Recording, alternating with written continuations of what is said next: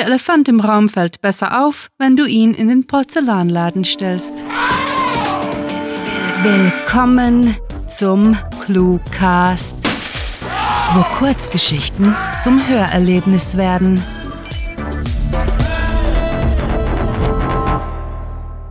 Reisen zu weisen Greisen.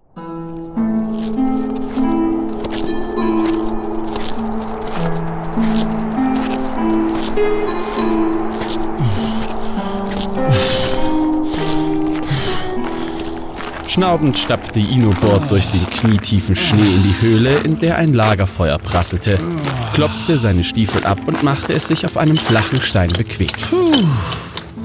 Saukälte da draußen. Entsetzlich. Maurius schaute von seinem gepökelten Variumfleisch auf und musterte den stämmigen Zwerg. Was ist? Magst du keinen Schnee? Natürlich nicht, empörte sich Inobord und suchte im Rucksack nach seiner Pfeife. Wir Zwerge leben meistens in den Minen. Da ist es dank der Lava gemütlich, ab und an auch schön rauchig, wenn in der Unterwelt Orks gegrillt werden. Klar, gluckste Maurius und schluckte. Trotzdem, bei jeder unserer Reisen zu den Weisen Greisen nörgelst du wegen dem Schnee. Es ist der Pass von Honera, mein lieber Freund. Hier liegt immer Schnee. Wer die Greise vor einer Abenteuerreise konsultieren will, muss ein bisschen Wetter halt aushalten. Er kräuselte die Nase und nuschelte, die Magier lieben nun mal die Thermalquellen da oben. Wozu brauchen die Magier überhaupt warmes Wasser aus der Quelle? knurrte Inobord. Haben die dafür keinen Zauberspruch? Maurius kratzte sich am Kinn. Was weiß ich? Die Magier sind mysteriös. Vielleicht benötigen sie die Mineralien?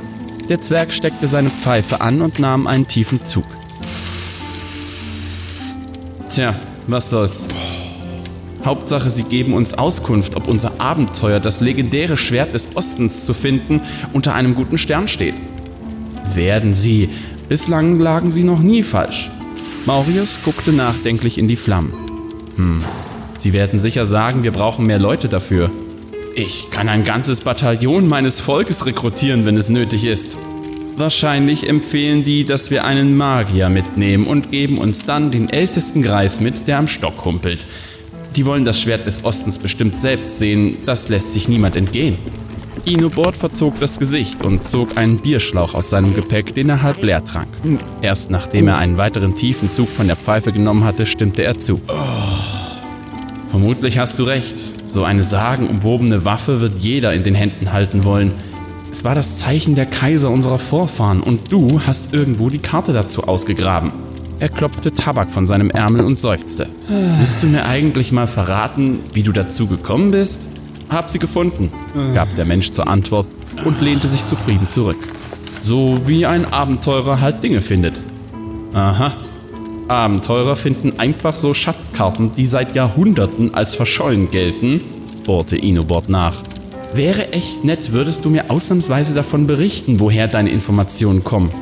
Och, von hier und da, meinte Maurius suffisant. Du schlachtest ein Ork-Camp und entdeckst eine Kleinigkeit, wirst von Goblins entführt, die sich laut unterhalten.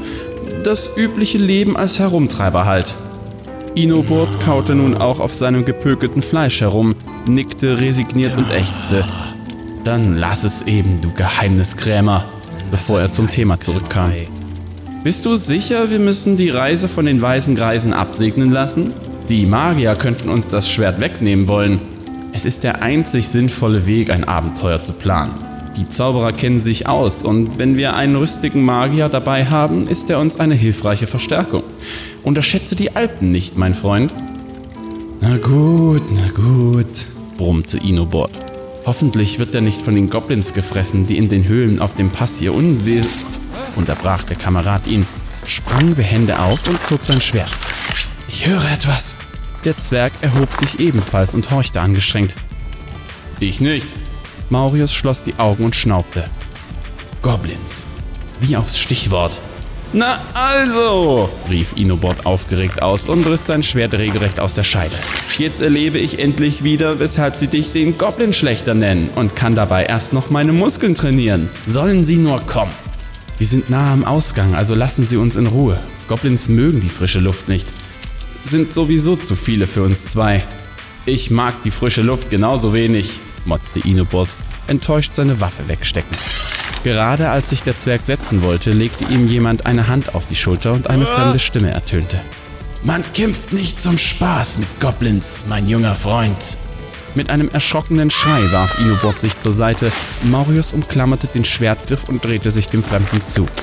Er stand einem alten Mann mit zerzaustem weißen Bart gegenüber, der sich an einem langen Stock abstützte. Ein Magier, stellte er fest. Willkommen an unserem Lagerfeuer. Mit einem Seitenblick zu Inobot ergänzte er trocken: Keine Bange, unser neuer Gast ist kein Goblin. Der Zwerg nickte und atmete tief durch, ehe er sich an den Neuankömmling wandte. Mit wem haben wir die Ehre? Ich bin Onisus vom Orden der Zauberkünstler von Honera. Erfreut, eure Bekanntschaft zu machen. Die beiden Kameraden stellten sich vor. Da wollte Maurius wissen: Nun denn, edler Magier, was bringt dich von der Passhöhe zu uns Normalsterblichen ins Tal? Wir haben eure Reise zu uns mit unserem sehenden Stein mitverfolgt. Der Magier gesellte sich zu ihnen ans Lagerfeuer und zeigte mit dem Stock auf Inobord. Der Krieger vom Volk der Zwerge hat sich so oft über die Route beschwert, dass ich entschied, euch entgegenzukommen. Inobord stupste den Menschen an und lachte. Sein Echo dröhnte unangenehm durch die Höhle. Siehst du? Und da behauptest du ständig, meckern sei zwecklos. Ehe der Mensch zu Wort kam, erhob sich Inobord euphorisch und deutete in die kalte Winternacht vor dem Eingang. Los, wir haben den weißen Greis. Damit ist unsere Gruppe voll. Holen wir uns das legendäre Schwert, bevor die Fährte kalt wird.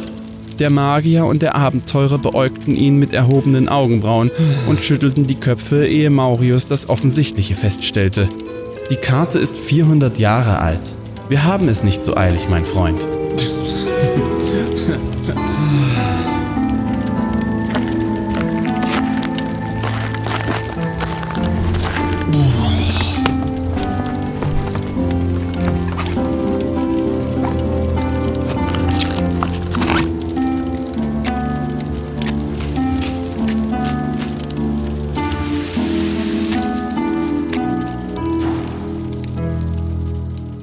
Das war Reisen zu weisen Greisen, geschrieben von Sarah.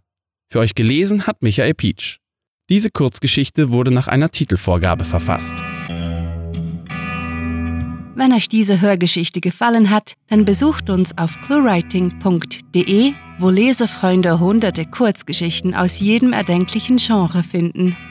Wöchentlich erweitern wir unsere Sammlung um eine neue Story, die mit vorgegebenen Stichworten, unseren Clues verfasst wird, sodass es euch nie und nimmer an literatastischem Lesestoff für zwischendurch fehlt. Euch gefällt unsere Arbeit und ihr möchtet eure Freude mit uns teilen? Dann schaut auf patreon.com slash cluewriting vorbei und unterstützt unser Projekt mit einer Kleinigkeit. Damit werdet ihr zu den Grandiotasten, die wir mit literarischen Rewards wie exklusiven Kurzgeschichten und der Möglichkeit, als Gastautor bei uns aufzutreten, beschenken. Apropos Grandiotasten. Was wäre der Cluecast ohne seine Stimmen? Auf unserer Seite entdeckt ihr sie alle. Also besucht diese Helden des Cluecast auf cluewriting.de slash cluecaster und vergesst nicht, dem Echo ihrer Stimmen zu folgen. Das war es für diese Folge und wir verabschieden uns mit dem Cluecaster-Kampfschrei.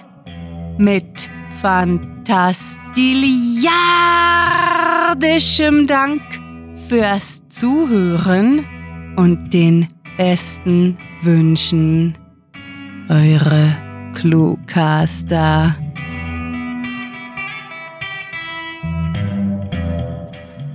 Das Leben ist zu kurz, um sich zu streiten. Deswegen eliminieren wir potenzielle Gegner, ohne lange zu warten. Der Cluecast ist eine Produktion der Literaturplattform ClueWriting. Für Feedback, Anregungen, Literatur und weitere Informationen begrüßen wir euch jederzeit auf www.cluewriting.de. Grandiotastischen Dank.